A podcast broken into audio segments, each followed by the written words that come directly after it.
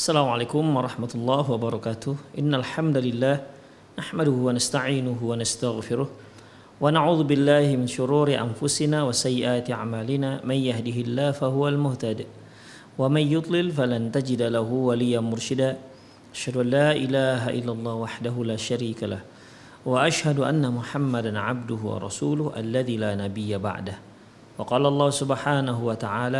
يا أيها الذين آمنوا اتقوا الله حق تقاته ولا تموتن إلا وأنتم مسلمون.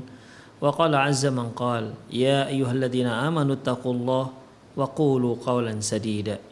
يصلح لكم أعمالكم ويغفر لكم ذنوبكم. ومن يطع الله ورسوله فقد فاز فوزا عظيما. يا أيها الناس اتقوا ربكم الذي خلقكم من نفس واحدة وخلق منها زوجها وبث منهما رجالا كثيرا ونساء واتقوا الله الذي تساءلون به والأرحام إن الله كان عليكم رقيبا. أما بعد إن أصدق الحديث كتاب الله وخير الهدي هدي محمد صلى الله عليه وسلم وشر الأمور محدثاتها وكل محدثة بدعة وكل بدعة ضلالة وكل ضلالة في النار. Kaum muslimin dan kaum muslimat, para pemerhati Rosyad TV di mana pun Anda berada. Alhamdulillah kembali di sore hari ini kita bertemu dalam acara kajian kitab yaitu Fikut Tarbiyatil Abna. Para pemirsa yang semoga senantiasa mendapat perlindungan dari Allah Subhanahu wa taala, di kajian lalu telah kita bahas bahwa uh, Rasulullah Shallallahu alaihi wasallam sangat mencintai anak-anak dan itu pun dan itu juga diikuti oleh para sahabat-sahabat Rasulullah Sallallahu Alaihi Wasallam. Namun kecintaan mereka terhadap anak-anak tidak membuat mereka terhalang menghukum mereka, menghukum para anak-anak jika mereka melanggar peraturan. Kecintaan mereka tidak berarti membuat mereka tidak tega untuk menghukum anak-anak yang mereka cintai. Sebagaimana uh, sabda Rasulullah sallallahu alaihi wasallam yang terkait dengan dengan Fatimah. Apa kata beliau? Lau anna Fatimah saraqat. Seandainya Fatimah itu lau anna Fatimah binta Muhammadin saraqat. Kalau seandainya Fatimah anak Muhammad mencuri laqata'a Muhammad yadaha niscaya Muhammad lah yang langsung akan memotong tangannya. Kita tahu bagaimana kecintaan Rasulullah Sallallahu Alaihi Wasallam terhadap putri beliau Fatimah radhiyallahu anha. Demikian juga kita tahu bagaimana kecintaan Rasulullah Sallallahu Alaihi Wasallam terhadap cucu-cucu beliau itu Hasan dan Husain. Sampai-sampai beliau pernah berdoa Allahumma inni uhibbuhu fa fa'hibbahu. Ya Allah sungguhnya aku mencintai dia mencintai cucuku ini. Maka cintailah dia. Dan bahkan Rasulullah juga mengatakan Allahumma ahibba man Allahumma ahibbahu wa ahibba man ahabbahu. Wa ahibba man yuhibbuh. Ya Allah cintailah dia dan cintailah orang yang mencintainya. Allahumma ahibba wa ahibba man yuhibbuh Ya Allah cintailah dia dan cintailah orang yang mencintai dia. Demikian ikhwah. Jadi bukan hanya uh, Rasulullah bukan hanya mendoakan uh, mendoakan uh, minta mohon kepada Allah agar mencintai Hussein atau Hasan pada waktu itu. Tapi beliau juga ber, berdoa kepada Allah mencint agar semoga Allah mencintai permohonan Rasulullah itu permohonan Rasulullah semoga Allah mencintai orang yang mencintai Hasan dan Hussein.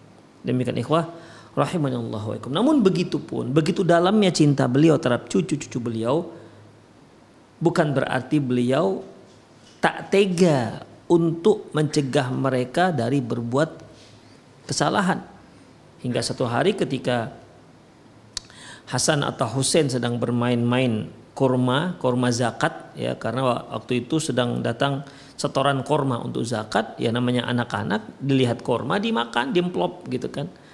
Rasulullah Wasallam memasukkan jarinya dan membuang ya membuang korma tersebut. Dan apa kata Rasulullah Sallallahu Alaihi Wasallam? Ama alimta. Tidakkah engkau tahu? Anna la na'kula sedekah. Kita itu tidak boleh makan harta sedekah, harta zakat. Demikian ikhwah. Jadi ya sayang, sayang tetap sayang bukan berarti sayang kita itu membuat kita tega, tak tega menyuruh mereka mentaati Allah Subhanahu wa taala. Dan justru itulah merupakan kasih sayang yang hakiki. Dia tidak rela anaknya itu masuk terjerumus ke dalam api neraka. Dia tidak rela anaknya terjerumus dalam jurang kemaksiatan. Inilah sebenarnya kasih sayang yang hakiki. Bukan orang-orang yang sayang lantas tak tega melihat anaknya untuk dibangunkan tidur pada pagi pagi hari untuk sholat subuh. Ya, ini keliru, ini nggak sayang namanya. Demikian ikhwah. Kalau kita sayang dengan anak kita, apakah kita biarkan ketika mereka mau terjun ke api? Tentu tidak ikhwah. Justru dengan sayangnya kita itulah kita cegah mereka.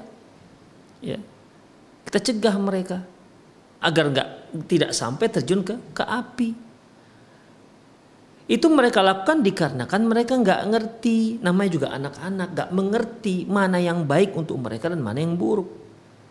Kita, ketika kita melihat anak kita, masya Allah, main game saja, masya Allah. Ya, HP tak pernah lepas dari tangannya, terus main game. Kita sebagai orang tua tahu ini berbahaya untuk si anak. Waktunya habis untuk main game. Tapi si anak kan asyik. Maka sebagai tanda sayangnya kita kepada mereka, cegah mereka.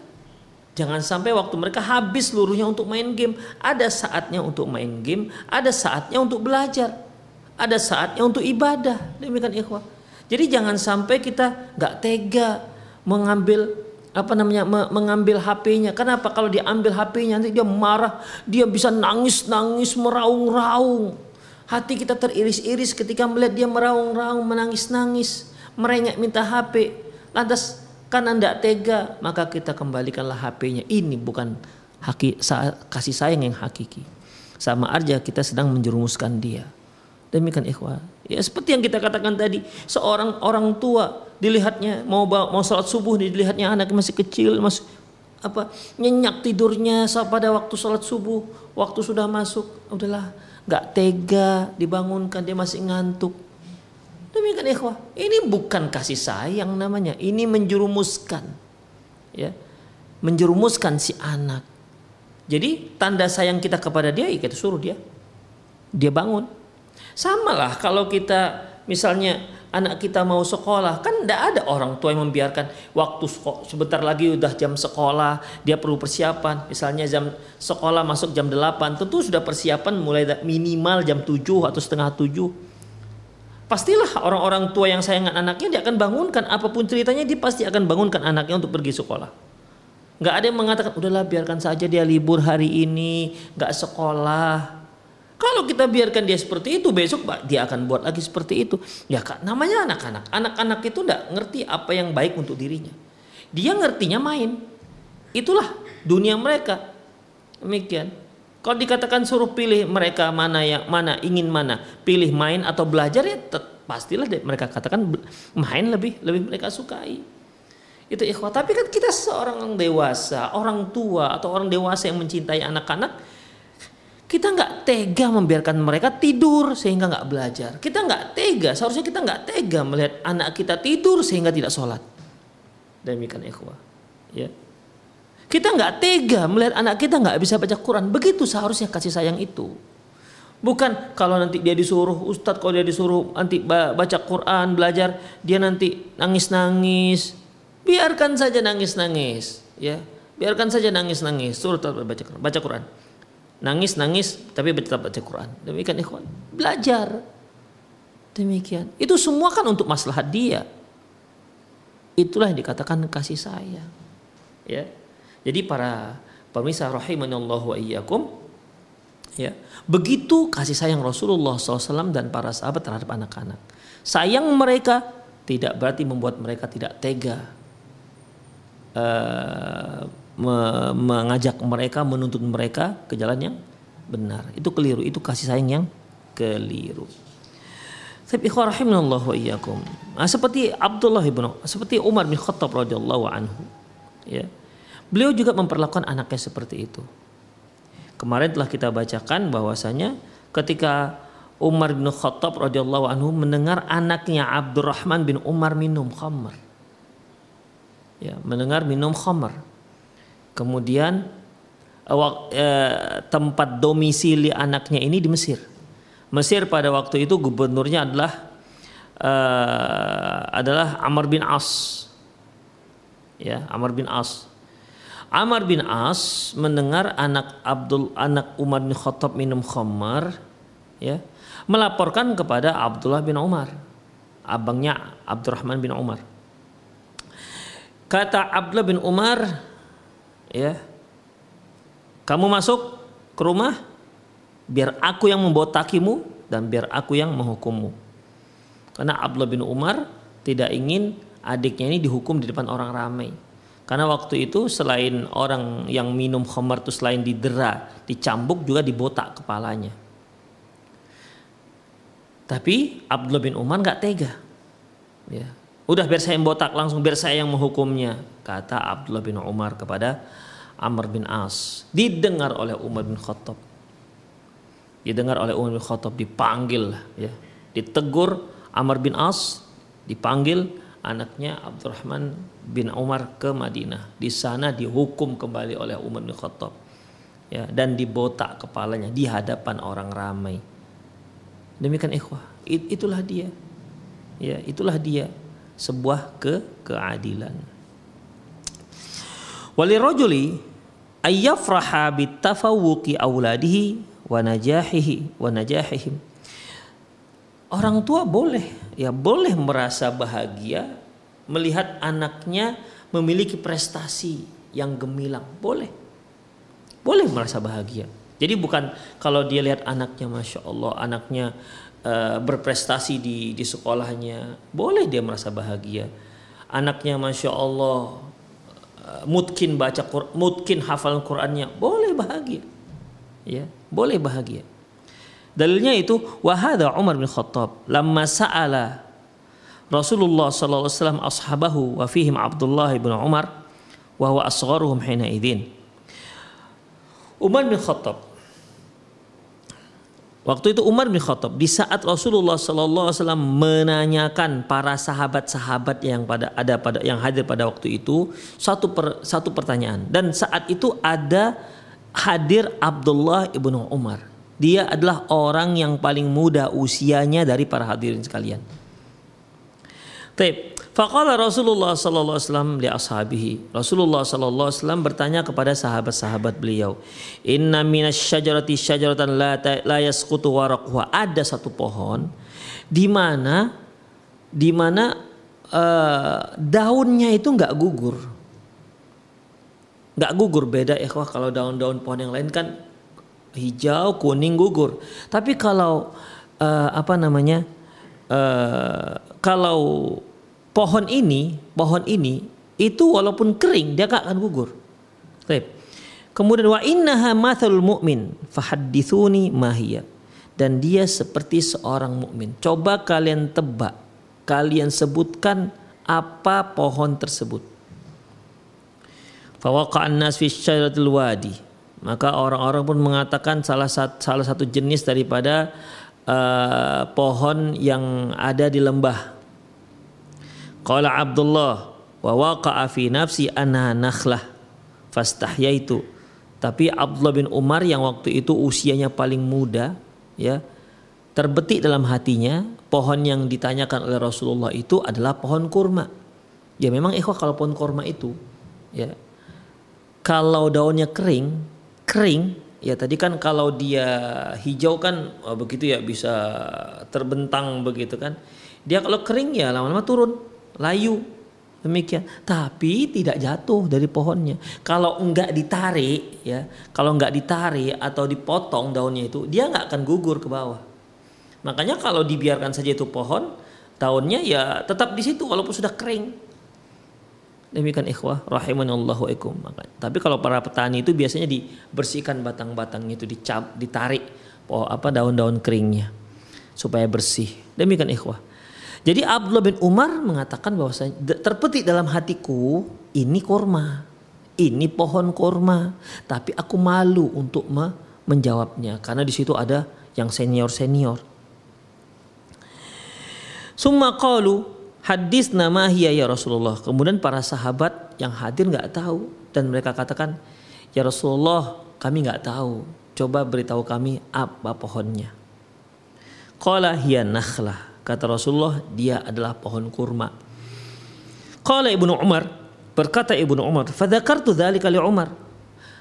Lantas apa yang terbetik dalam hatiku itu yang dalam hatiku tadi yang tidak aku ucapkan kepada Rasulullah ya aku ceritakan kepada ayahku Umar bin Khattab.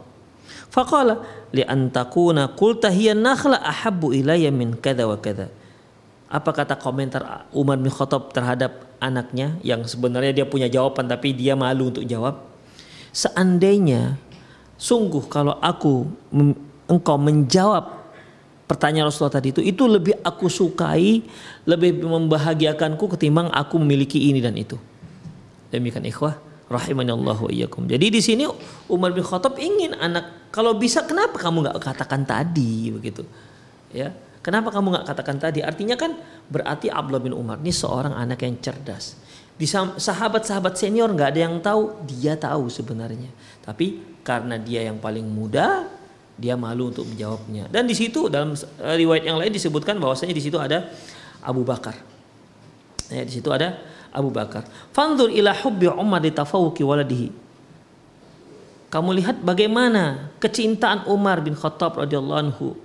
Bangganya Umar dengan prestasi anaknya, kecerdasan anaknya.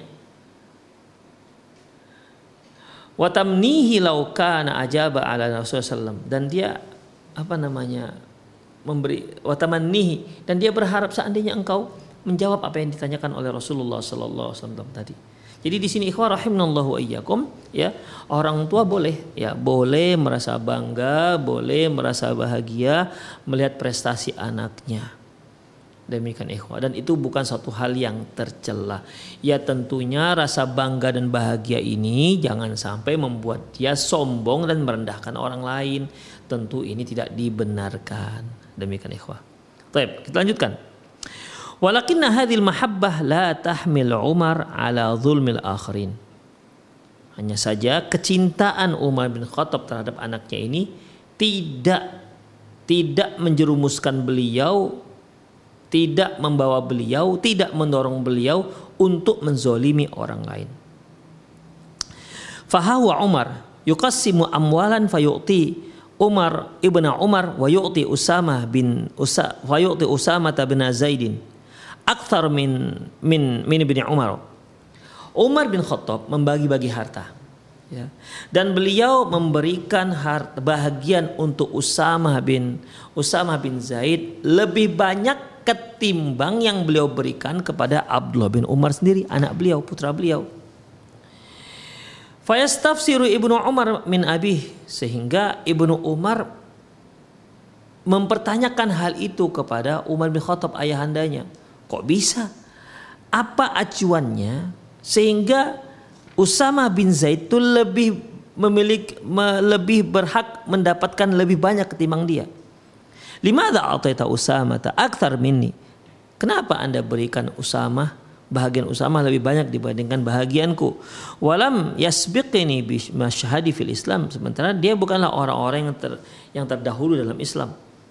Fatara bima yujibul Umar. Kamu lihat bagaimana jawaban dari Umar bin Khattab radhiyallahu anhu. Akhraja Ibnu Sa'din fi Tabaqat. Diriwayatkan oleh Ibnu Sa'ad dalam kitab Tabaqat. Bi isnadin sahihin li ghairihi dengan sanad sahih li ghairihi an Zaid bin Aslam dari Zaid bin Aslam. Anna Umar bin Khattab anna anna Umar bin Khattab faddala al-muhajirin al-awwalin. Sesungguhnya Umar bin Khattab lebih mengistimewakan orang-orang muhajirin yang pertama. Wa a'ta abna'ahum duna dzalik. Demikian juga lebih mendahulukan anak-anak para muhajirin tersebut. Wa faddala Usamata ibn Zaidin ala Abdullah ibn Umar. Dan beliau lebih mengistimewakan Usamah bin Zaid ketimbang anak beliau sendiri Abdullah bin Umar. Artinya dia memberikan lebih ya. Jadi ada orang-orang orang-orang muhajirin yang pertama-pertama dahulu, yang pertama berhijrah dalam masalah pembagian harta, Umar bin Khattab lebih memberi uh, memberi mereka lebih banyak ketimbang orang-orang yang muhajirin yang belakangan datang. Demikian. Karena bagaimanapun ikhwah para muhajir yang pertama dahulu kan mereka sampai meninggalkan harta benda mereka dan harta benda mereka pun akhirnya diambil oleh dirampas harta benda mereka yang mereka tinggalkan di di Mekah diambil dan dirampas oleh uh, penduduk kota Mekah, penduduk Quraisy pada waktu itu, orang-orang Quraisy musyrik ya. Orang-orang musyrik Quraisy pada waktu itu. Sehingga dengan pengorbanan yang luar biasa mereka pun berhijrah di awal-awal diperintahkannya hijrah sehingga pada masa kekhalifahan Umar, Umar memberikan Umar Umar bin Khattab memberikan jatah yang lebih istimewa ketimbang sahabat-sahabat yang lainnya. Ya ketimbang sahabat-sahabat Ansor ya. Nah, kemudian Umar bin Khattab juga memberikan bahagian yang lebih lebih banyak ketimbang bahagian putra beliau sendiri Abdullah bin Umar. Faqala Abdullah bin Umar. Berkatalah Abdullah bin Umar. Jadi beliau minta ke penjelasan ini kenapa kok sampai seperti ini? Apa acuannya? Apa standarnya sampai Usamah mendapatkan bahagian yang lebih dibandingkan dia? Faqala li rajulun. Berkata Umar bin Khattab, berkata Abdullah bin Umar bahwasanya ada seorang datang mengatakan padaku, "Faddala 'alaika amirul mu'minin man laisa bi aqdama minka sinnan wala afdalu minka hijratan wala syahida minal masyahid wala ma lam tashhad." Jadi ada seorang berkata, ya seperti apa lah, memprovokasi lah, ikhwah ya. Uh, jadi laki-laki ini berkata kepada Abdullah bin Umar, bagaimana mungkin Khalifah Umar bin Khattab memberikan jatah lebih kepada Utsman ketimbang kamu? Padahal dia bukanlah orang yang lebih tua dibandingkan kamu, juga bukanlah orang yang lebih dahulu hijrah dibandingkan kamu, juga bukanlah orang yang lebih banyak ikut perang dibandingkan kamu. Faqala Umar, faqala Abdullah wa kallamtuhu. Maka berkatalah Abdullah bin Umar, "Ya, aku akan tanyakan hal ini. Kenapa?" Ya. Kenapa ayah, kenapa ayahanda memberikan jatah yang lebih kepada Usama bin Zaid ketimbang aku. Tadi kan alasan laki-laki tadi kok besar seperti itu? Dibilang lebih tua enggak. Dibilang dia lebih dahulu hijrah tidak. Dibilang dia lebih banyak ikut perang juga tidak. Jadi apa dasarnya, apa standarnya? Nah demikian. Uh, lantas Abdullah bin Umar pun bertanya, menanyakan hal itu kepada ayahandanya Umar bin Khattab. Ya Amirul Mukminin. Jadi pada waktu itu bahkan anak sendiri memanggil ayahnya dengan kalimat Amirul Mukminin. Faddalta alayya man laisa huwa biaqdama minni sinnan. Mengapa Anda lebih memberikan jatah mengapa Anda memberikan jatah yang lebih kepada orang yang bukan lebih tua dariku? Wala afdalu minni hijratan juga bukan orang yang lebih dahulu hijrah. Wala syahida minal masyahidi malam asyhadu dan juga bukan bukan juga orang yang lebih banyak berperang dibandingkan aku. Qala berkata Umar wa man huwa siapa orangnya yang yang kamu maksud kultu Usama bin Zaid aku katakan Usama bin Zaid oh jadi di sini uh, Abdullah bin Umar menanyakan kenapa Usama bin Zaid lebih di, di, di, di, di, diberi jatah lebih banyak. Qala sadaqta la amrullah. Apa kata Umar? Betul. betul. Aku memberikan la amrullah. Demi Allah betul. Aku memberikan jatah yang lebih kepada Usama ketimbang kamu. Fa'altu dalik dan aku lakukan telah kelakuan itu. Kenapa demikian? Li'anna Zaid bin Harithata kanat ahabba ila Rasulillah sallam min Abdullah bin Umar. Alasannya dikarenakan Usama uh, dikarenakan Zaid bin Harisah ya karena Zaid bin Harisah adalah orang yang dicintai oleh Rasulullah Sallallahu Alaihi Wasallam ketimbang Abdullah ibnu Umar. Falidhalika fa'altu. Oleh karena itu aku lakukan hal itu. Coba perhatikan ikhwah. Abdullah ibnu Umar ya menanyakan keputusan menanyakan pertimbangan Umar bin Khattab ayahnya kenapa diberi jatah lebih kepada Usama bin Zaid bin Harisah lebih banyak ketimbang dia. Jawaban Umar cuma satu, yaitu karena ayahnya Zaid bin Harisah orang yang dicintai oleh Rasulullah SAW ketimbang Abdullah bin Umar. Itu alasannya ikhwah. Jadi Umar bin Khattab memberikan orang-orang yang disayangi, dicintai oleh Rasulullah SAW, ya, memberikan jatah lebih ketimbang yang lainnya. Karena ayah Usama yaitu Zaid bin Harisah kan dahulu sempat uh, sempat diangkat Rasulullah menjadi anak bahkan sempat dinisbatkan kepada beliau yaitu Zaid bin Muhammad. Namun ketika turunnya teguran dari Allah Subhanahu wa taala yaitu dilarangnya menisbatkan seorang kepada yang bukan ayahnya di mana Allah Subhanahu wa taala firman ud'uuhum bi abaihim huwa aqsatu indallah panggil dia dengan ayah mereka ayah yang ayah kandung mereka. Huwa aqsatu indallah. Itu akan lebih baik sisi Allah. Fa illam ta'lamu abahum kalau tak ternyata tidak kamu tidak tahu ayah siapa, mereka siapa fa ikhwanukum fiddin berarti teman-teman kau teman-teman kalian seagama. Jadi kalau nggak tahu siapa ayahnya bukan berarti dibolehkan dinisbatkan kepada kamu sebagai ayah angkat. Maka Sejak itulah kembali orang-orang mengatakan, tadinya orang mengatakan sempat mengatakan uh, Zaid bin Muhammad karena memang itu yang diumumkan Rasulullah di Ka'bah pada waktu itu. Udah? Sejak turunnya ayat itu maka dikembalikanlah pada nisbatnya yang semula yaitu Zaid bin bin Haritha dan para sahabat mengatakan bahwasanya dia adalah orang yang dicintai Rasulullah SAW. Ya, orang yang dicintai oleh Rasulullah Wasallam. Ah, Zaid bin Harisah punya anak Usama. Ya, punya anak Usama. Jadi ketika oh, Abdullah bin Umar bertanya, "Kenapa ya ayahanda? Kenapa Anda Anda memberikan jatah lebih?" Karena ayahnya adalah orang yang paling dicintai oleh Rasulullah Sallallahu Alaihi Wasallam. Oleh karena itu, anaknya ku beri jatah lebih. Demikian ikhwah. Ya. Wa hakadha ta'allama Umar. Ta'allama anna mahabbata la tagha 'ala al-'adli. Nah inilah yang dipelajari oleh Umar bahwa bahwasanya rasa cinta itu tidak tidak berarti tidak boleh membuat dia melampaui batas keadilan. Demikian ikhwah. Kadzalika falyakuna falyakunil aba la la tatgha mahabbatahum li abnaihim 'ala al-adli baina abnaihim wa abnal akharin.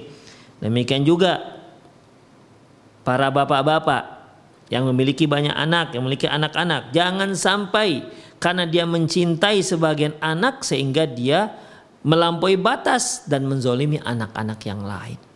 Tak dibolehkan. Wala mahabbatahum li abnaihim ala iqamati hududillahi azza wa jalla. Dan jangan sampai karena kecintaannya terhadap anaknya yang mendalam sehingga dia melampaui batas dan tidak tega menegakkan hukum Allah Subhanahu wa taala yang telah dilanggar oleh anaknya. Demikian seperti Umar bin Khattab tadi ikhwah. Walaupun anaknya anaknya Abdurrahman bin bin Umar ketika anaknya Abdurrahman bin Umar bin Umar minum khamar ya dia langsung yang menghukumnya dicambuk ya seperti Rasulullah sallallahu alaihi wasallam katakan tadi lau anna Fatimah binta Muhammadin sarakat qata'a Muhammadun yadaha seandainya Fatimah putri Muhammad yang mencuri aku potong Muhammad yang langsung memotong tangannya Kenapa ikhwah? Karena dia telah melakukan hukum. Jadi tidak ada cerita kebal hukum dalam syariat Islam. Walaupun dia anak khalifah sekalipun. Jika anak khalifah melanggar hukum maka dia tidak kebal hukum. Dia akan dijatuhi hukuman sebagaimana yang lain-lainnya. Itulah ikhwah. Ya, jadi kecintaan kepada anak-anak tidak berarti membuat kita nggak tega menghukumnya.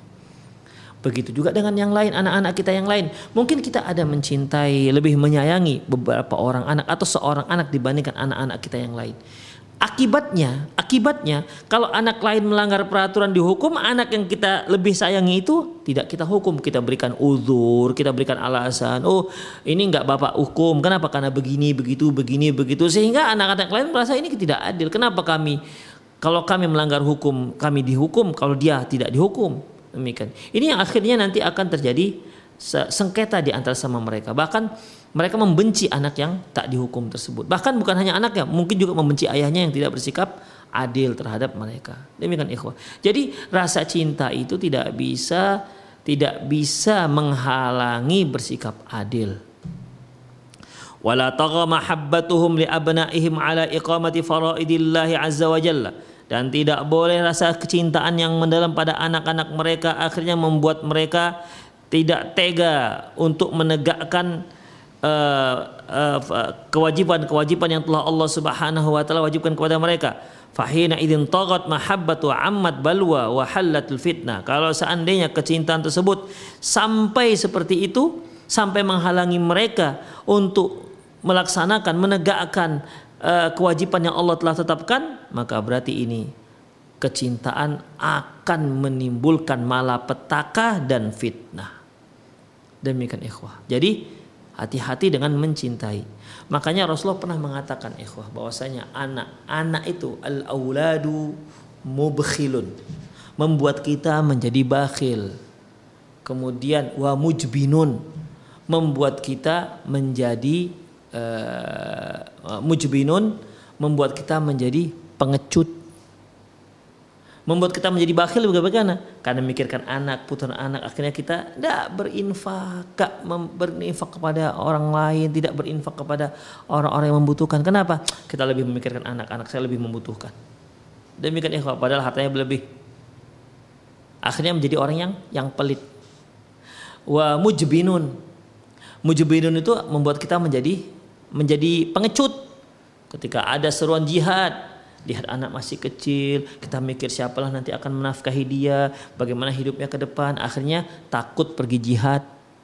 Jadilah kita menjadi orang yang mujbinun orang yang yang pengecut. Demikian ikhwah. Jadi kecintaan kita kepada anak-anak ya, jangan sampai menghalangi kita untuk tetap taat kepada Allah Subhanahu wa taala kalau seandainya kecintaan itu membuat kita akhirnya tak tega menegakkan hukum Allah, tak tega menegakkan ke kewajiban yang Allah telah eh, tetapkan pada kita, maka akan akan turunlah malapetaka dan bencana. Wa qad qala azza wa jalla Inilah yang dikatakan Allah Subhanahu wa taala, "Innama amwalukum wa auladukum fitnah." Sesungguhnya harta-harta kalian, anak-anak kalian fitnah merupakan ujian atau gobun ayat 15. Jadi fitnah ya, ya. Demikian juga Allah Subhanahu wa taala firman, Ya ayyuhalladzina amanu inna min azwajikum wa auladikum aduwwan lakum fahdharuhum. At-Taghabun ayat 14. Wahai orang yang beriman sesungguhnya istri-istri kalian, anak-anak kalian adalah musuh kalian, maka hati-hati kalian dengan mereka. Gimana tidak jadi musuh? Gara-gara anak nanti kita bisa menzolimi orang lain. Ya. Gara-gara anak. Gara-gara anak kita kita apa tidak tega menyuruh anak untuk sholat. Demikian. Atau mungkin gara-gara anak kita bela anak kita sehingga kita bisa uh, apa namanya mencaci maki orang lain. Bahkan tidak sedikit gara-gara anak suami menghina istrinya sendiri yang melahirkan anaknya. Demikian ikhwah. Jadi inilah yang disebut Allah Subhanahu wa taala innama amwalakum innama amwalukum wa auladukum aduwallakum. Fahdharuhum.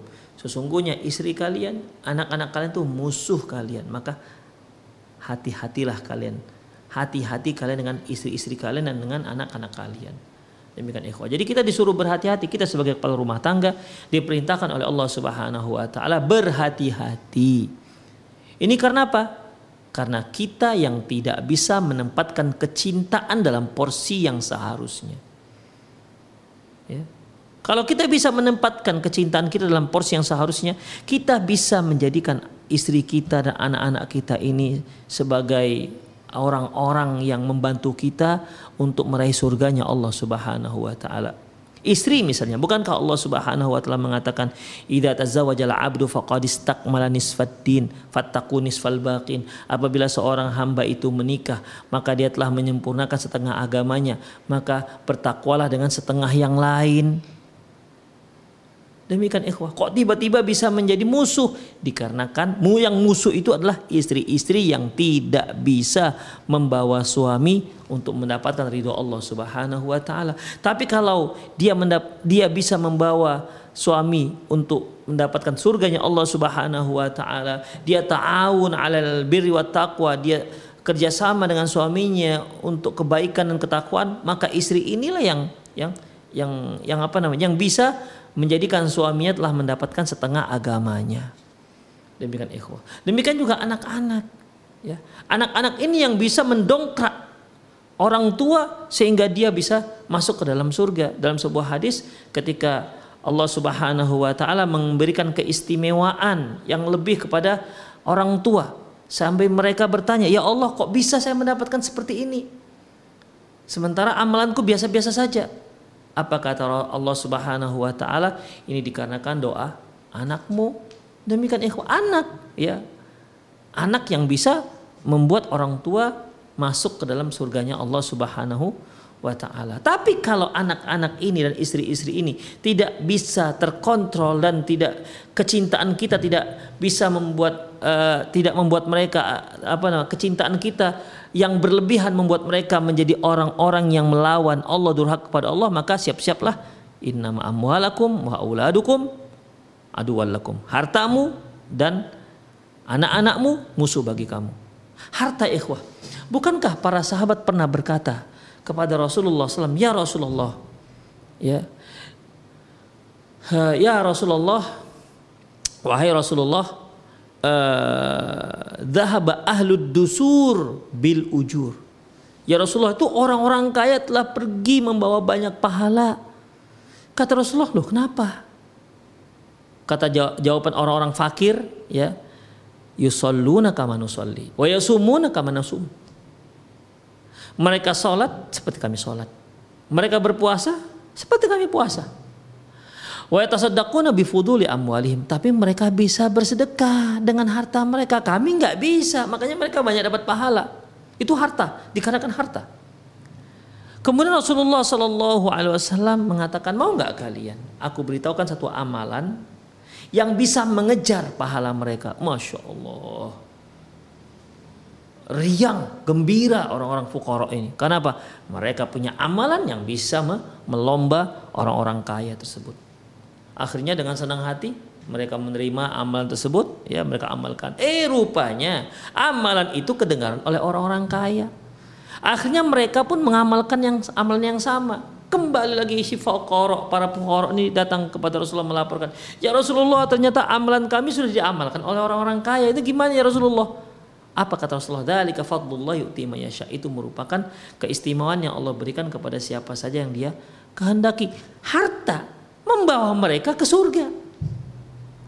Tapi ternyata ada harta yang membawa mereka ke neraka. Demikian ikhwah. Makanya hati-hati dengan kecintaan. Mereka yang menjadikan hartanya itu e, kecintaan yang mendalam, maka hartanya ini bisa menjerumuskan mereka ke dalam neraka jahanam. Tapi kalau mereka bisa mengendalikan hartanya ini, harta mereka ini juga yang bisa memudahkan mereka untuk mendapatkan surganya Allah Subhanahu wa taala. Jadi baik istri, anak, harta itu kalau kita manajemen dengan manajemen syar'i, mereka bisa membawa kita ke surganya Allah, membawa kita ke maghfirahnya Allah, membawa kita ke keridhaan Allah kepada keridhaan Allah Subhanahu wa taala. Namun jika tidak, malah mereka-mereka inilah yang bisa menjerembabkan kita, menjerumuskan kita, mencampakkan kita ke dalam neraka jahanamnya Allah Subhanahu wa taala. Nauzubillah min dzalik. Demikian ikhwah rahimanallahu ikum. Baik. Fa aina hadha tasarruf min tasarrufatil mudarrisin wa asatidha al-jami'ati alladhina yabkhasuna tullaba huquqahum wa yusaddiruna abna'ahum daiman al-awail.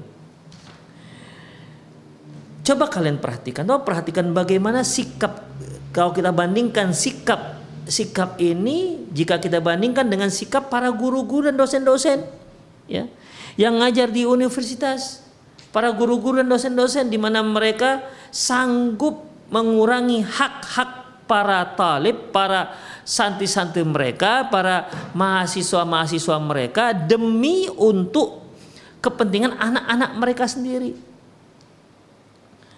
Wahum la yastahiquna bidzalik padahal anaknya sendiri tidak tidak berhak untuk mendapatkan itu. Misalnya sebuah mendapatkan ranking ya mentang-mentang dia seorang dosen kemudian dosen yang lain merupakan teman-teman dia ya dia ngelobi dosen uh, guru anaknya ya supaya ya di dikontrol lah nilainya sehingga anaknya inilah menjadi menjadi yang ranking ataupun yang memiliki nilai yang lebih baik, yang terbaik di di kelasnya. Padahal sebenarnya tidak. Ada anak-anak yang lain yang jauh lebih berprestasi dibandingkan anaknya. Tapi begitulah ikhwah. Karena kecintaan pada anaknya, ingin anaknya lebih berprestasi, nampak berprestasi, ingin anaknya lebih sukses, ingin anaknya lebih dipandang, tetapi dengan cara yang diharamkan oleh Allah Subhanahu wa taala. Dan ini bukanlah kejadian hayalan, tapi ini kenyataan. Ya. Berapa banyak para pejabat ingin anaknya juga menjadi pejabat. Kita lihat Umar bin Khattab. Kalau seandainya Umar bin Khattab mengatakan jadikan Abdullah bin Umar salah seorang calon khalifah setelahku. Kira-kira didengar sahabat lain nggak? Didengar ikhwah. Ya. Tapi beliau menunjuk sahabat-sahabat yang lain Ali radhiyallahu um, Utsman bin Affan Abdurrahman bin Auf Sa'ad bin Abi Waqqas dan lain-lainnya ya tanpa sedikit pun di situ ada nama Abdullah bin Umar bahkan beliau katakan dengan tegas adapun Abdullah ibnu Umar tak termasuk sebagai calon khalifah setelahku Masya Allah padahal kalau Umar bin Khattab mengatakan iya jadi dia termasuk coba kita perhatikan ikhwah bagaimana para sahabat terdahulu. Apakah karena Umar benci dengan Abdullah bin Umar? Enggak. Beliau sangat sayang dengan anaknya Abdullah bin Umar, tapi beliau tahu bahwasanya anaknya bukanlah orang yang berkompeten untuk itu. Ada orang-orang yang jauh lebih layak menempati jabatan ini ketimbang putra kandungnya sendiri. Tapi kenyataannya sekarang ini kita lihat kalau ayahnya jadi pejabat, maka ayahnya akan berusaha mengupayakan dengan semaksimal mungkin agar anak-anaknya kalau bisa cucunya, kalau bisa cicitnya semua jadi jadi pejabat. Demikian ikhwah. Kalau seandainya jabatan yang didapati oleh anak dan cicitnya cucunya itu merupakan jabatan yang memang layak, profesional, memang layak diterima oleh anak dan anak dan keturunannya, nggak ada masalah. Ini masalahnya anaknya nggak layak tak memenuhi syarat. Tapi karena ayahnya seorang pejabat, akhirnya ya dengan tekan sana tekan si kiri, sikut kanan sikut kiri, ada pressure tertentu, mau tidak mau orang yang tim pengangkat pejabat mengangkat anaknya. Dan ini realita ikhwah. Ya, satu hal yang sebenarnya tidak dibenarkan dalam Islam. Wahum la yastahiqquna dzalik. Pada anaknya nggak berhak mendapatkan tempat tersebut jabatan tersebut. Ustadzun fil fi jami'atin yuridu liwaladiha ayyakuna mu'idan biha wa ustadzan biha. Seorang bisa saya ada seorang dosen yang menginginkan agar anaknya itu menjadi asisten dosen atau dia dia ingin agar anaknya juga menjadi dosen di universitas tempat dia mengajar. Waliyakun fi dzalika indahu huwa kain. Ya. Waliyakun ayadlam ayat lima labul akhirin tapi caranya ya caranya dengan cara menzolimi menzolimi uh, santri-santri ataupun mahasiswa mahasiswa yang lain demikian ikhwah artinya ketika dibukalah ya biasanya kalau di universitas itu setiap tahun ada pembukaan pengangkatan dosen ya mereka yang sudah menjadi dosen di universitas tersebut kalau ada anaknya mungkin yang ingin jadi dosen dia kan akan berupaya kan agar anaknya bisa termasuk diterima untuk menjadi dosen tetap. Demikian. Ya tentunya yang yang datang melamar kan bukan hanya dia. Mungkin ada orang-orang lain, mungkin bukan hanya puluhan tapi tapi mungkin ratusan. Demikian. Tapi si dosen ini ya dengan berbagai macam cara, dengan lobby-lobby internal ya atau mungkin dengan sorong amplop dan lain-lainnya akhirnya si anaklah yang terima. Padahal padahal posisi itu banyak yang lebih berhak dibandingkan anaknya. Akhirnya yang lain gak diterima. Ya. Misalnya yang terimanya 10, yang mendaftar 200 misalnya. Ya.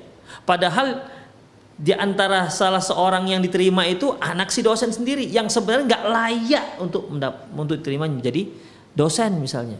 Tapi karena orang tuanya ada di universitas tersebut ya lobby-lobby lah ya internal goyang sana goyang sini akhirnya diterimalah anaknya. Kalau diterima anaknya berarti kan dia telah menzolimi anak-anak yang lain. Ya. Para calon-calon dosen yang lain yang sebenarnya jauh lebih berhak, jauh lebih berkompeten, jauh lebih berprestasi nah, dibandingkan anaknya. Akhirnya tergeser yang seharusnya itu hak dia itu kan artinya menzolimi yang lain. Waliyakun ayu jamil zumala'ahu birafi darajati abnaihim. Bisa saja si dosen ini datangi dosen-dosen yang lainnya teman-teman dia guru juga kan mitranya di lobi ada dinaikkanlah nilai anak saya begitu kan? Dikatrol bahasa Medannya. Liyakun anna ayurasya jumala'ahu min asatidati wa yahdi lahum hadiah. Atau dengan memberi sogo uang suap atau dengan memberi hadiah ya. Liyakun indahu ma yakunu muqabil ayyukhrija waladahu mu'idan bil jami'ah. Dengan catatan ya semoga dengan catatan agar dia agar anaknya diterima sebagai dosen atau asisten dosen di di jamiah tersebut di universitas tersebut inilah kelakuan ya orang-orang ya dan itu ada kelakuan seperti ini ada dan itu hukumnya haram nggak dibolehkan ini semua mengapa dilakukan dikarenakan sangat cintanya dia kepada anaknya tapi sayangnya cintanya tersebut menjerumuskan dia ke dalam api neraka. Membuat dia menzolimi anak-anak yang lain. Tentu ini tidak dibenarkan dan ini hukumnya haram. Wala yadril miskin fi ayyi khair.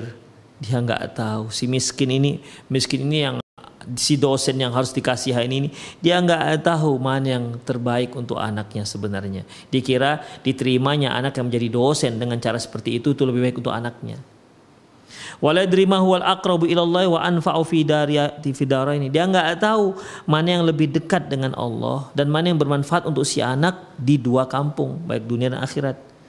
Lakin alaihi ayyadri yakinan ayya'lam tamaman annal khaira fil adli. Tapi satu hal yang harus dia yakini bahwasanya dan harus dia ketahui dengan sempurna bahwasanya kebaikan itu ada dalam keadilan. Wa anna syarra fi dzulmil ibad fi dzulmil ibad dan keburukan adalah da, kan keburukan itu ada dalam penzoliman para hamba. Allah Subhanahu wa taala firman wala tabkhasun nasa asya'ahum wala ta'thau fil ardi mufsidin. Janganlah kalian janganlah kalian menzolimi manusia manusia yang lain ya wala ta'thau fil ardi mufsidin janganlah kamu membuat kerusakan janganlah kamu berjalan membuat kerusakan di muka bumi wal ya'lam hadzal asatid annaha albasa waladahu sauban min siyabizur. Sendaklah si dosen itu mengetahui bahwasanya pada saat itu dia sedang mem memakaikan anaknya pakaian pakaian khianat. Ya, pakaian khianat ataupun pakaian kebohongan. Sebagaimana sabda Rasulullah al-mutasyabbi'u bima lam yu'ta kalabisi thawbai zur. Mereka yang kenyang mereka yang kenyang dengan sesuatu yang nggak diberikan itu seperti orang yang memakai dua pakaian zur, dua pakaian dusta. Begini ikhwah, rahimanallah wa iyyakum. Ini kisah hadis ini ada seorang perempuan dia mengatakan kepada Rasulullah SAW, ya Rasulullah saya itu punya madu, artinya dia punya suami yang berpoligami. Saya punya madu. Boleh nggak saya di hadapan madu saya itu berpura-pura orang yang kenyang, berpura-pura menjadi orang yang paling bahagia, lebih bahagia dibandingkan madunya. Padahal seolah-olah saya diberi lebih, seolah saya diberi yang luar biasa dengan suami saya yang tidak diberikan kepada madunya. Tapi itu hanya sandiwara, boleh nggak seperti itu? Apa kata Rasulullah? Mereka yang menunjukkan ke, ke, uh, menunjukkan kenyang, padahal dia tidak tidak tidak kenyang, itu seperti orang yang memakai pakaian kebohongan. Demikian ikhwah rahimanallah wa iyyakum. Ya. Jadi dalam masalah ini ya seperti berbohong lah artinya. Ah, macam anak ini, anak si dosen ini. Sebenarnya kan dia nggak layak jadi dosen. Sangat tidak layak jadi dosen. Tapi karena ayahnya, jadilah dia dosen. Itu kan artinya dia memakai sesuatu yang nggak layak untuk dia. Dia memakai sesuatu yang tidak tidak layak untuknya. Demikian ikhwah rahimani Allah wa iyyakum. Ya jadi hati-hati dengan masalah ini. Wandur ila tasarrufi Abi Musa dzalika kadzalik.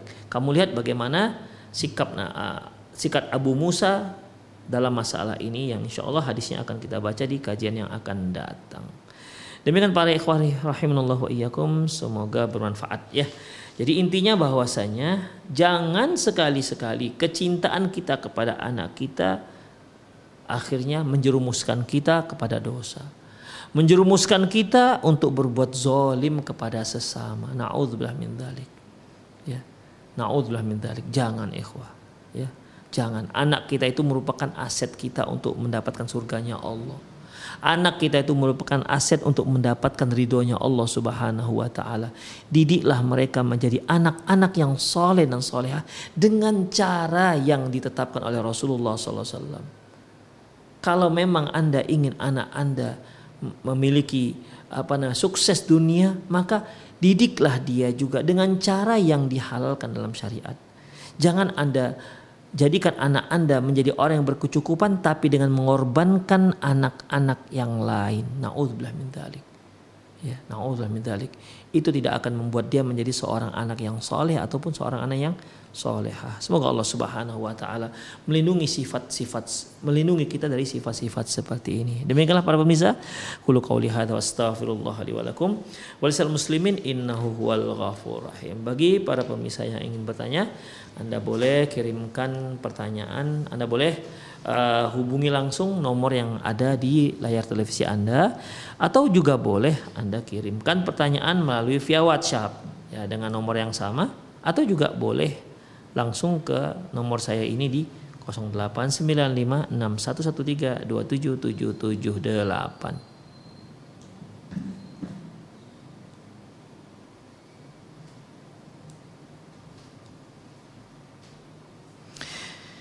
Assalamualaikum warahmatullahi wabarakatuh. Pak Ustadz, bagaimana ya? Bagaimana cara mengerti anak yang bersifat sebagai berikut? Anak sudah berusia 37 tahun. Ini bukan anak lagi, udah bapak-bapak ini ya. Tapi susah diberi nasihat, selalu membantah bila diberi nasihat.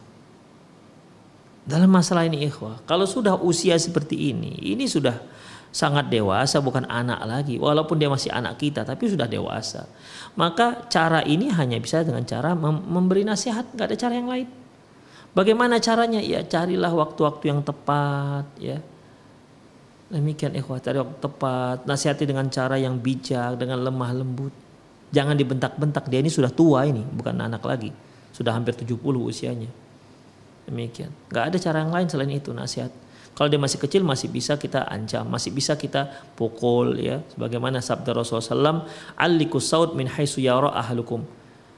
Eh, gantungkan cambuk kalian di tempat yang bisa dilihat oleh oleh penghuni rumah kalian. Artinya ini cambuk untuk orang-orang yang memang melanggar perintah Allah Subhanahu wa taala. Artinya ini merupakan hukuman fisik. Kalau nggak bisa dinasihati maka fisiknya akan dihukum demikian supaya dia jerah dan lurus serta melakukan apa yang diperintahkan oleh Allah Subhanahu wa taala. Tapi kalau sudah seperti ini tidak ada cara lain selain diberikan nasihat tetap ikhwah yang namanya nasihat itu sama dengan dakwah. Dakwah itu dilakukan dengan cara yang lemah lembut, tidak dengan emosional, tidak dengan bentak-bentak, apalagi pukul dia usia sudah 37 tahun. Sebagaimana Allah Subhanahu wa taala bersabda uh, berfirman tentang Rasulullah SAW walau kunta fazzan ghalidhal qalbi lan faddu min haulik kalau seandainya engkau tuh kasar ya Muhammad orang-orang akan berangkat orang-orang akan lari ngacir darimu. Orang-orang akan lari darimu nggak mau dekat denganmu. Kenapa? Orang kasar. Makanya Rasul juga mengatakan ala in la yakun rifqa fi illa zana. Ketahuilah bahwasanya tidaklah kelemah lembutan itu ada di suatu sesuatu kecuali dia akan menghiasinya. Wala yunza'u anhu syai' wala yun, wala yunza'u min min syai'in illa syana. Dan tidaklah kelemah lembutan itu dia diangkat dari sesuatu kecuali dia akan menjadi buruk. Makanya termasuk dakwah. Dakwah itu kalau diiringi dengan kelemah lembutan maka dia akan menghiasi dakwah tersebut termasuk nasihat kita kepada anak-anak kita walaupun mereka sudah dewasa Bagaimana supaya dia berhenti dari merokok? Ya eh, bapak atau ibu bisa berikan dia ceramah-ceramah para ustadz yang membahas full tentang masalah rokok atau buku-buku ya buku-buku dan lain-lainnya. Belum ada kesadaran untuk menjalankan sholat yang lima waktu. Ah, ini juga suatu permasalahan besar. Kenapa dia sudah 37 tahun belum juga sholat? Apakah di awal waktu kecil dahulu dia sudah diajarkan sholat? yang kata Rasulullah sallallahu alaihi wasallam muru auladakum bis salati wa hum fi perintahkan anak kalian salat di saat mereka sudah berusia tujuh tahun. Wadribu 'alaiha wa fi sinin. Pukul dia kalau dia nggak salat saat dia sudah berusia 10 tahun. Apakah ibu dan bapak yang bertanya ini sudah melakukan hal ini ketika dia masih kecil kalau ternyata bapak dan ibu tidak lakukan maka ibu dan bapak termasuk dapat andil dalam kemaksiatan ini. Kecuali kalau bapak dan ibu belum tahu hadis tersebut. Tapi kalau sudah tahu tapi nggak begitu perhatian tentang sholat si anak, tahu sih hadisnya Rasulullah menyuruh kita untuk menyuruh anak kita uh, usia tujuh tahun untuk sholat, tapi kita nggak pedulikan itu, maka kita ikut andil dalam dosa tersebut.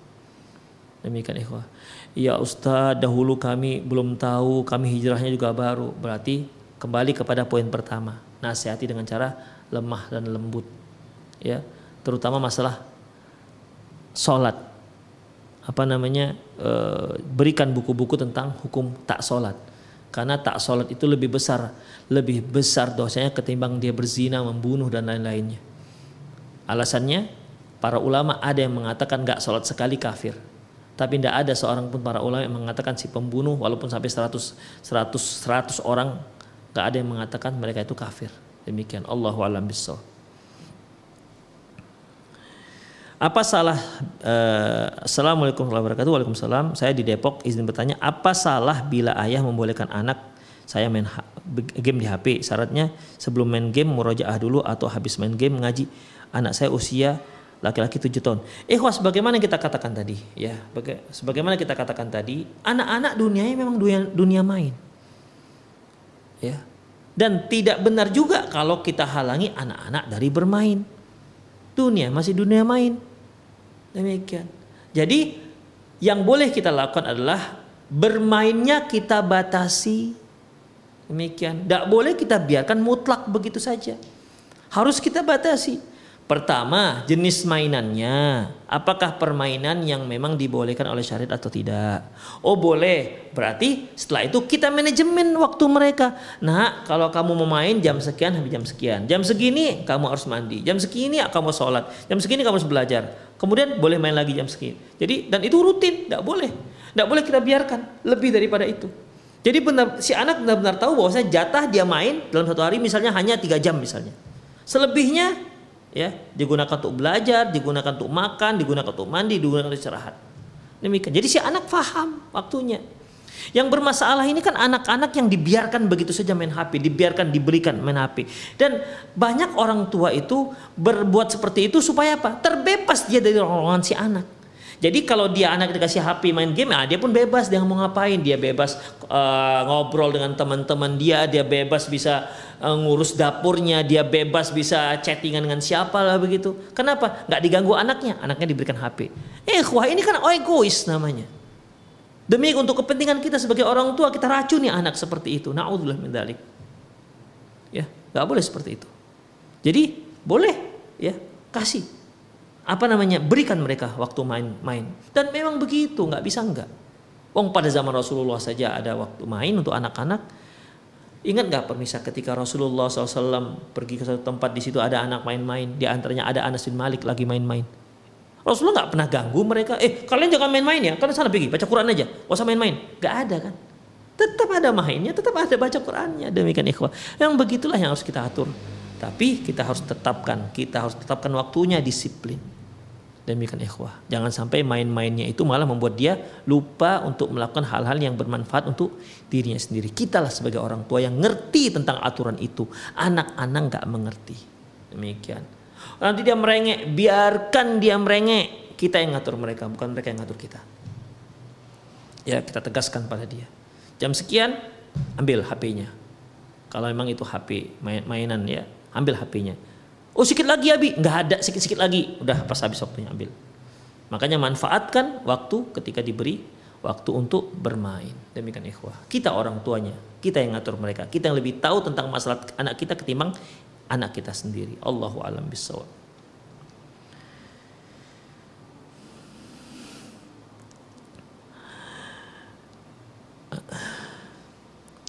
Assalamualaikum Pak Ustadz, jika dokter mengatakan bahwa janin dalam rahim cacat, bolehkah digugurkan? Mengingat kalau dia lahir akan kesulitan menjalani kehidupnya sendiri. Waalaikumsalam warahmatullahi wabarakatuh. Allahu a'lam bisawab ikhwah. Apabila hasil uh, USG lah kita katakan US, USG bahwasanya anak cacat. Misalnya si anak yang dalam rahim misalnya nggak punya tangan dan kaki misalnya. Boleh nggak digugurkan? Maka ikhwah rahimanallahu iyyakum para ulama memberikan dua dua kriteria, dua hukum. Pertama, anak tersebut sudah dalam usia ditiupkan ruh. Jika anak tersebut sudah masuk dalam usia ditiupkan roh, janin tersebut sudah ditiupkan roh, ya, yaitu 120 hari ke atas, maka sepakat para ulama bahwasanya haram digugurkan. Digugurkan itu kan berarti dimatikan dia, haram hukumnya, karena dia seorang manusia yang Allah sudah berikan kehidupan. Jika digugurkan, maka hukumnya haram seperti membunuh orang yang seperti membunuh orang mukmin. Rasulullah sallallahu alaihi wasallam mengatakan la yahillu la yahillu la yahillu damu mri'in la yahillu damu muslimin illa min salasin. Tidak halal darah seorang muslim ditumpahkan kecuali dari tiga hal. Atsaibuz zani yang sudah berumah tangga berzina. Kemudian aqatlun nafsi, mereka yang membunuh Kemudian at-tariku lidinihi wa mufariqu lil jamaah. Mereka yang meninggalkan agamanya dan meninggalkan jamaah kaum muslimin artinya murtad. Itu yang dibolehkan. Eh, itu yang dibolehkan. Janin nggak termasuk dari yang tiga ini, maka dia nggak dibolehkan. Ketika Allah sudah berikan dia ruh, berarti dia sama hukumnya seperti sama hukumnya seperti orang-orang hidup yang lainnya. Demikian ikhwah. Oh, bukan nanti dia berdasarkan pengamatan nggak ada kaki, nggak ada tangan Siapa yang siapa yang bisa memastikan dia akan susah hidupnya tanpa kaki dan tangan? Siapa yang bisa memastikan? Ikhwah kita saksikan dengan mata kepala kita sendiri. Orang nggak punya dua tangan, ternyata hanya dengan dua kaki dia bisa beraktivitas, bahkan lebih lihai dibandingkan kita. Bahkan dia lebih kaya.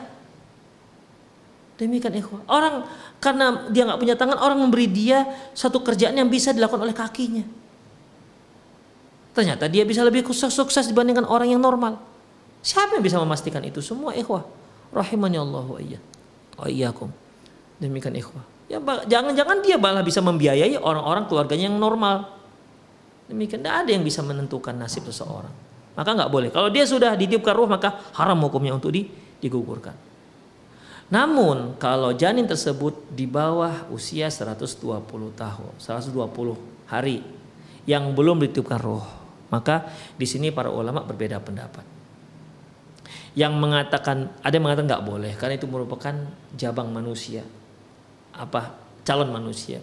Ada yang mengatakan boleh tapi dengan syarat memang benar-benar akurat. Bahwa saya dokter mengatakan ini betul-betul 100% kalau nanti dia dibiarkan berkembang dan lahir maka dia cacat yang akan menyulitkan untuk dia. Demikian ikhwah. Ya itu dia. Tapi kalau menurut para dokter Allah alam belum ada yang bisa memberikan kesimpulan anak itu cacat kalau dia masih di bawah 120 hari. Allah alam bisawab. Sebenarnya ini sudah pernah dibahas di uh, ketika kita belajar fatwa seputar anak ya.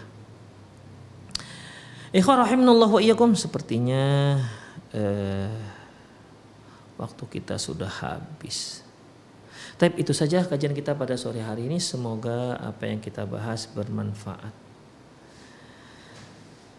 Lebih dan kurang mohon maaf. Aku lu qauli hadza wastaghfirullah li wa lakum wa lisal muslimin innahu wal ghafur rahim. Kita akhiri dengan doa kafatul majlis. Subhanakallahumma wa bihamdika asyhadu la ilaha illa anta astaghfiruka wa atubu ilaik. Wa sallallahu ala nabiyyina Muhammad wa ala alihi wa ashabihi ajma'in wa akhir da'wana alhamdulillahirabbil alamin. Assalamualaikum warahmatullahi wabarakatuh.